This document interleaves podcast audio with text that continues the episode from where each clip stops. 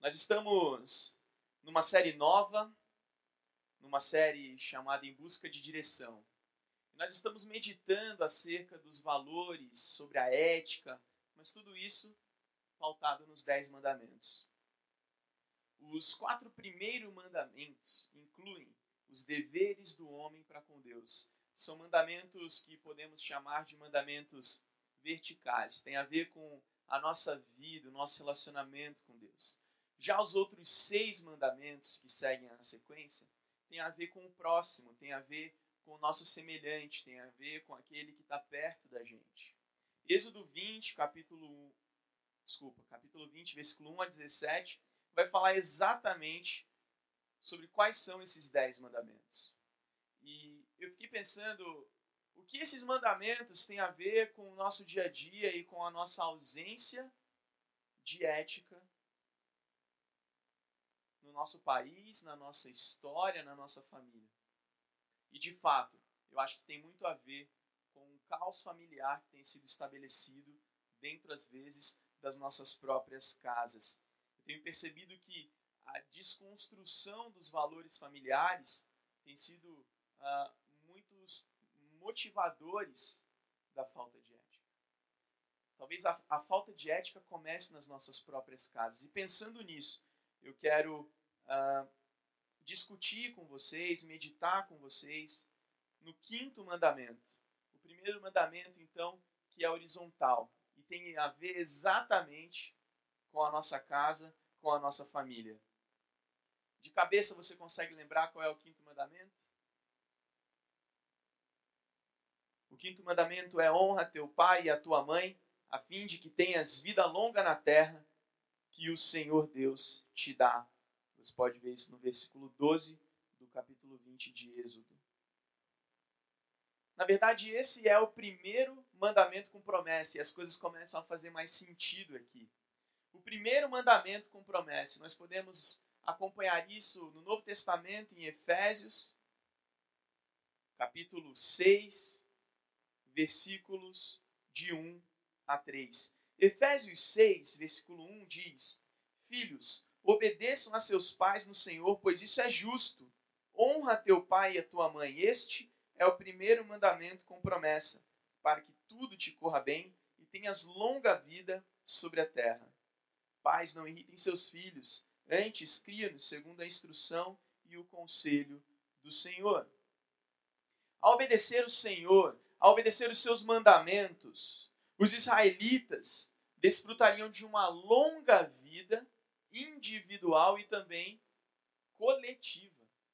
Tinha a ver com a preservação nacional do povo. Ah, os Dez Mandamentos estabelecem tudo o que o povo precisava para sobreviver, né? desde higiene até políticas públicas, tudo isso está contido nos Dez Mandamentos. E o povo como um todo iria desfrutar dessa vida, dessa promessa, não só de forma individual, mas também como uma preservação e uma existência nacional na terra. Nós vivemos no contexto da graça hoje. E talvez você esteja se perguntando por que estamos estudando os Dez Mandamentos. Nossa intenção é, durante essa série, meditar sobre o que a lei pode nos ensinar sobre essa manutenção do amor de Deus nas nossas vidas, dentro da nossa comunidade que não, dentro das nossas próprias casas. Quero orar mais uma vez com você. Senhor, nós estamos aqui nesta noite adorando o teu nome, temos apresentado o nosso coração como oferta agradável ao Senhor. Nós estamos entregando ao Senhor muitas coisas neste culto, estamos oferecendo ao Senhor ah, os nossos dízimos e ofertas, estamos oferecendo ao Senhor pedidos e clamores que nós temos nos nossos corações, estamos oferecendo ao Senhor o nosso agradecimento, a nossa gratidão mesmo, Deus, porque o Senhor tem cuidado de nós e isso é muito claro para a nossa comunidade, para a tua igreja.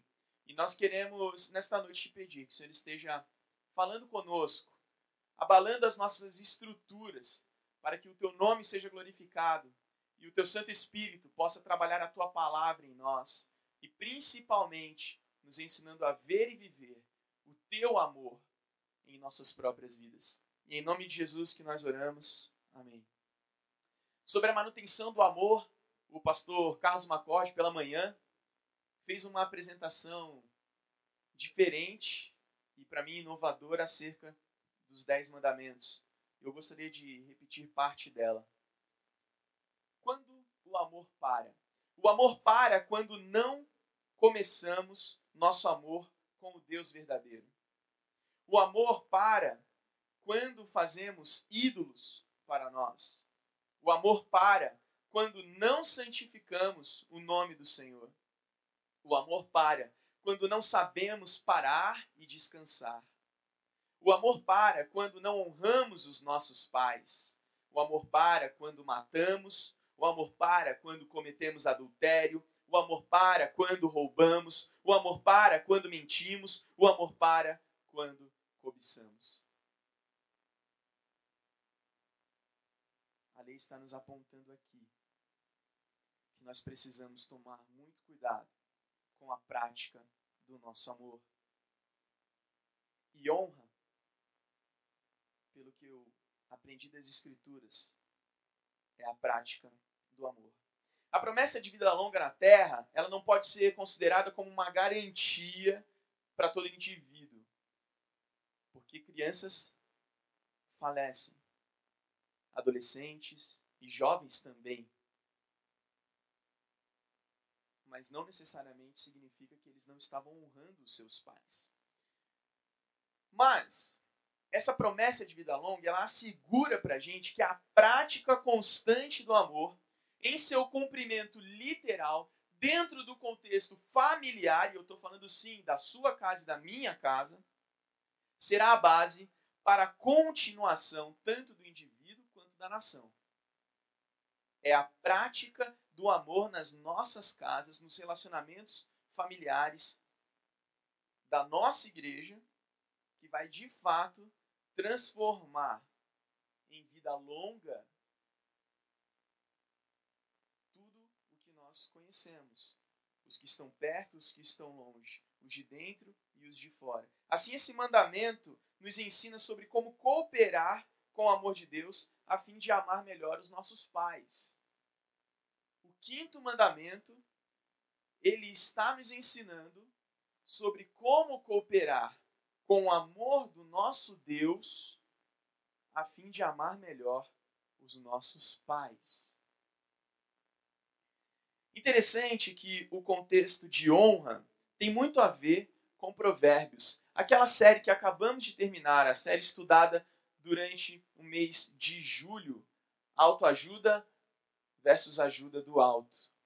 E já que nós estamos um pouco mais familiarizados com esse contexto, eu quero começar aqui o primeiro desdobramento desse quinto mandamento nas nossas casas, para mim e para você.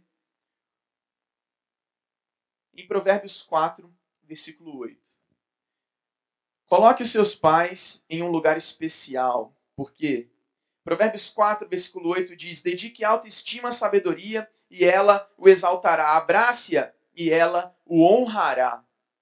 É a mesma palavra com o mesmo sentido do quinto mandamento. Dedique alta estima à sabedoria, e ela o exaltará. Abrace-a, e ela o honrará. Já já a gente vai se aprofundar um pouquinho mais no significado de honra, mas eu quero que você comece a pegar o contexto. Você, quando honra, você está colocando na mais alta estima o que você está honrando. Tem para você claramente um alto grau de significância, de importância. Por isso, quando você coloca os seus pais em um lugar especial, e este é o primeiro desdobramento do quinto mandamento, você estará colocando o seu pai e a sua mãe na mais alta estima.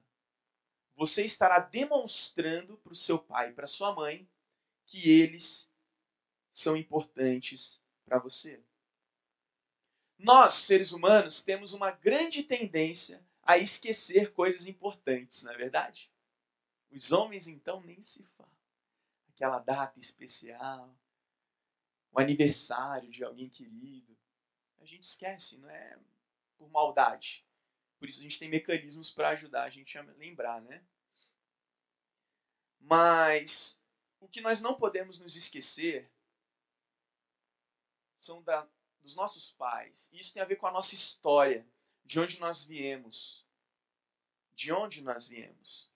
Uh, a minha história particular, ela é um tanto quanto uh, bem desestruturada, assim, e diria também inusitada, porque uh, até mais ou menos os nove anos de idade, eu vivia numa família com um pai, uma mãe e tudo certo. Mas os meus pais decidiram se separar por vários motivos e por esta razão nós saímos do Rio de Janeiro e com nove para quase dez anos eu chego em São Paulo. Chego em São Paulo com a minha mãe, morando na casa dos meus avós, junto com ela, e estávamos tentando nos reestruturar ali. Daquele momento, a vida foi ficando um pouco difícil. Minha mãe precisou voltar para o Rio de Janeiro e eu fiquei então morando com os meus avós.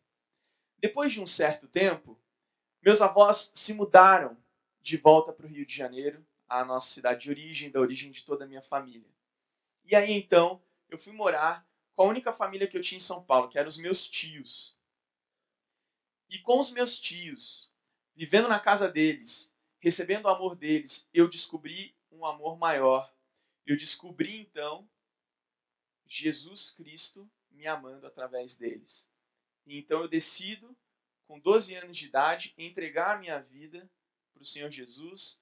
Aos 15 anos sou batizado e aos 17 entro no seminário.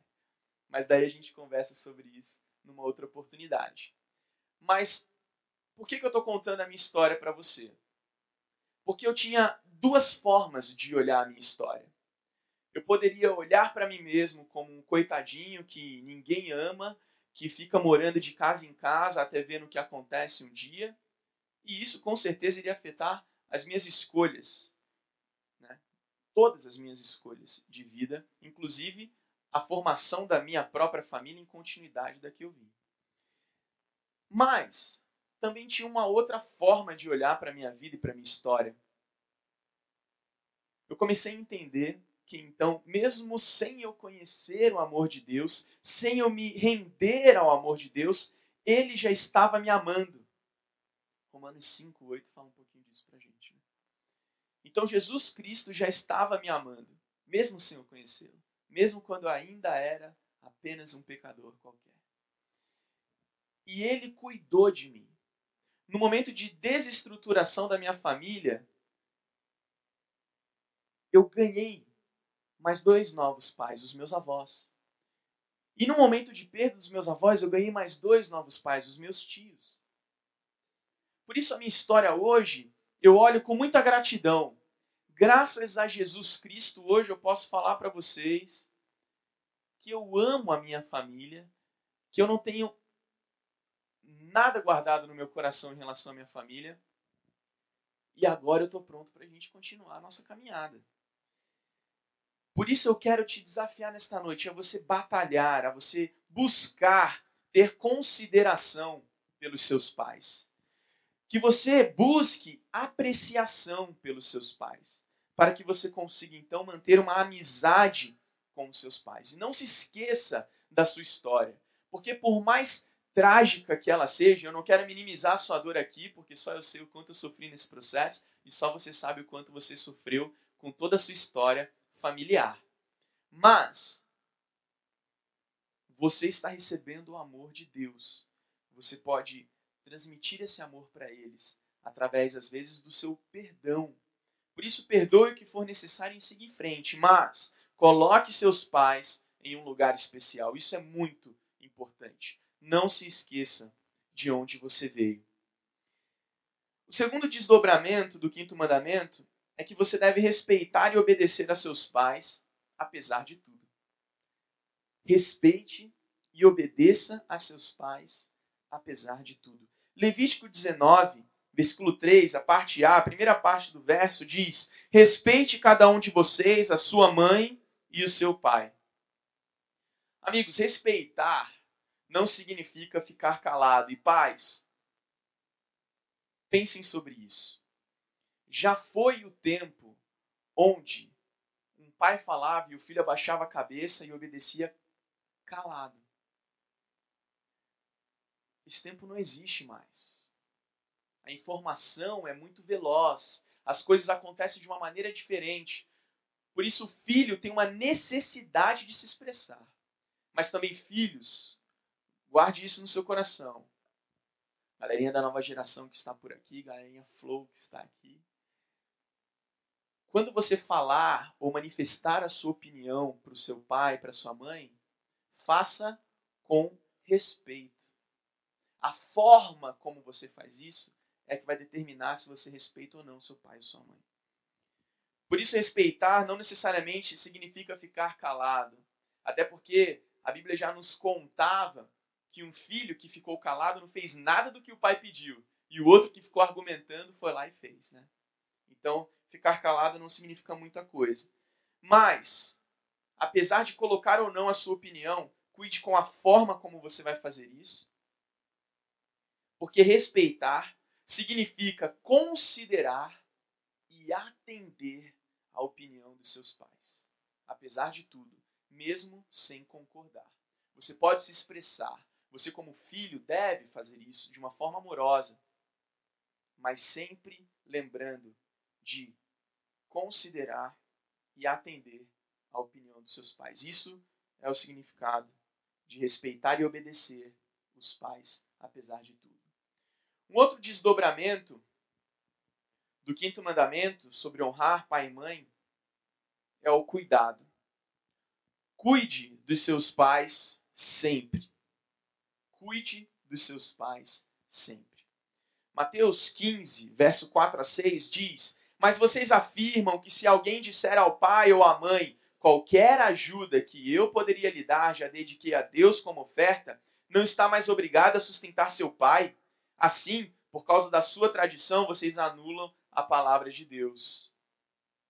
A forma de cuidado, ela vai se transformando. Nós já sabemos disso. Né? Um recém-nascido exige certos tipos de cuidado que uma criança de 8, 9 anos não exige. E um adolescente de 14, 17 exige uma outra forma de cuidado bem diferente da criança e do recém-nascido. E também o idoso. O idoso vai precisar de uma outra forma de cuidado. As pessoas que estão na melhor idade precisam de formas diferentes de cuidado. E às vezes, o cuidado para a melhor idade é você dar atenção, é você sentar e ouvir, ouvir histórias, repetidas histórias, mas sim ouvir histórias. A forma de cuidado se transforma diante das necessidades da vida. Portanto, por vezes, precisamos doar nosso tempo e, por vezes, também sustentar financeiramente. O papel se inverte em um certo momento da vida. E nós, filhos, precisamos honrar nossos pais, cuidando deles, dando o nosso tempo, também dando o nosso dinheiro quando necessário. Acho que essa parte do tempo, eu particularmente, posso melhorar muito, porque minha família, basicamente, hoje, ela mora ah, em outras cidades. Praticamente todo mundo voltou para o Rio, e o meu tio, que me criou com a minha tia por quase 10 anos aí, uh, está agora em Goiânia e minha tia em uma outra cidade. E é muito complicado você, longe de todo mundo, dedicar tempo. É uma coisa que eu posso melhorar, que eu quero a ajuda de Deus para isso. Talvez você tenha outras formas para que você possa pedir ajuda de Deus para melhorar também. O quarto desdobramento do quinto mandamento sobre honrar pai e mãe é que você deve preservar os seus pais. Em Gênesis 9, versículo 23, existe aqui um certo episódio onde. Vamos dar uma lida rápida. Gênesis 9, facinho de você abrir para me acompanhar. Versículo 23. Vou ler a partir do 20 que vai fazer mais sentido para você. Noé, que era agricultor, foi o primeiro a plantar uma vinha tudo a ver com a gente, né? Bebeu do vinho, embriagou-se e ficou nu dentro da sua tenda. Opa, primeira vez, né? Cã, pai de Canaã, viu a nudez do pai e foi contar aos dois irmãos que estavam do lado de fora. Eu imagino que ele foi rindo muito, né? Atrás dos irmãos, falando: Meu, meu iPod não está aqui, meu iPhone também não, meu iPad nem se fala, então eu preciso preciso colocar isso na rede, de alguma forma. Então, já que não dá para postar no Instagram nem no Facebook, eu vou correndo atrás dos meus irmãos, porque eles têm que ver essa cena. Então, qual foi a atitude de Sem e a atitude de Jafé? Ficar rindo da nudez do pai? Não, pelo contrário. Mas Sem Jafé pegaram a capa, levantaram-na sobre os ombros e andando de costas para não verem a nudez do pai, cobriram-no. foram andando de costas. E o pai lá, desmaiadão, né? Não tinha celebrando, então ele não sabia o que fazer né, na terça-feira. Então ele foi andando de costas, sem Jafé, e cobriram o pai. Com isso, eu fiquei pensando, nós precisamos preservar os nossos pais. Atenção, nova geração, não importa o quão engraçada seja certa situação, não ponha seu pai no Facebook, não filme o seu pai no Instagram. Pelo contrário, tente preservar seus pais, porque é muito importante. Isso tem um desdobramento muito importante no relacionamento de confiança entre pai e filho. Então, até aqui, nós tivemos alguns desdobramentos do quinto mandamento sobre a prática do amor. Coloque seus pais em um lugar especial, respeite e obedeça aos seus pais apesar de tudo, cuide dos seus pais sempre, preserve os seus pais.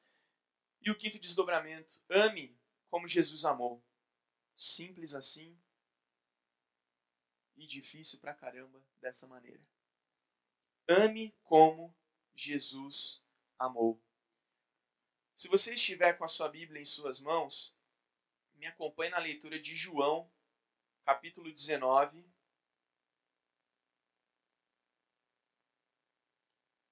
versículo 26. João 19, versículo 26. Quando Jesus viu sua mãe ali e perto dela, o discípulo a quem ele amava disse à sua mãe: Aí está o seu filho. E ao discípulo: Aí está a sua mãe. Daquela hora em diante, o discípulo a recebeu em sua família. Em meio à morte, Jesus para tudo e abre um pequeno parêntese que muda os relacionamentos familiares. O parêntese de Jesus aqui é o seguinte: eu, como filho mais velho da minha família, como homem, tenho uma responsabilidade, que é honrar meu pai e a minha mãe. E neste momento, minha mãe está sozinha. E após a minha morte e ressurreição e ascensão, eu não vou ficar mais aqui. Mas ela vai precisar de cuidado. Então não adianta algo espiritual apenas. O cuidado espiritual é o principal, mas ela vai precisar de outros cuidados, de companhia, de alimento, de proteção. Por isso, Jesus estabelece o discípulo amado para cuidar da sua mãe. Fecha o parênteses e continua sua caminhada de salvação naquela cruz. Jesus está nos ensinando que honrar pai e mãe é prático. Exige de nós atitudes práticas. Mas ele não exige e não coloca sobre os nossos ombros uma carga. Pelo contrário, ele exige uma atitude prática de nós como filhos, mas ao mesmo tempo, ele diz que ele é tudo o que nós precisamos para conseguir honrar o nosso pai e a nossa mãe. Ele é tudo o que precisamos para conseguir uh, colocar os nossos pais em um lugar especial, respeitar e obedecer os nossos pais, cuidar dos nossos pais, preservar os nossos pais amar os nossos pais. Por isso nós recebemos o amor de Deus, do nosso Pai das luzes. E como pequenos filhos, repartimos o nosso amor, que não é nosso, ele vem de Deus, com os nossos pais. Ame como Jesus amou. Às vezes não é simples, às vezes não é fácil. Eu diria que na maioria das vezes, na maioria das histórias que eu tenho acompanhado, sim, é muito difícil. Eu diria que infelizmente hoje as famílias têm perdido os seus valores e os papéis estão invertidos. Eu vejo filhos cuidando de pais. Eu vejo pais obedecendo e respeitando seus filhos. Eu vejo filhos desrespeitando os seus pais, expondo os seus pais. Mas eu tenho certeza que Deus fala conosco e Ele pode mudar o nosso coração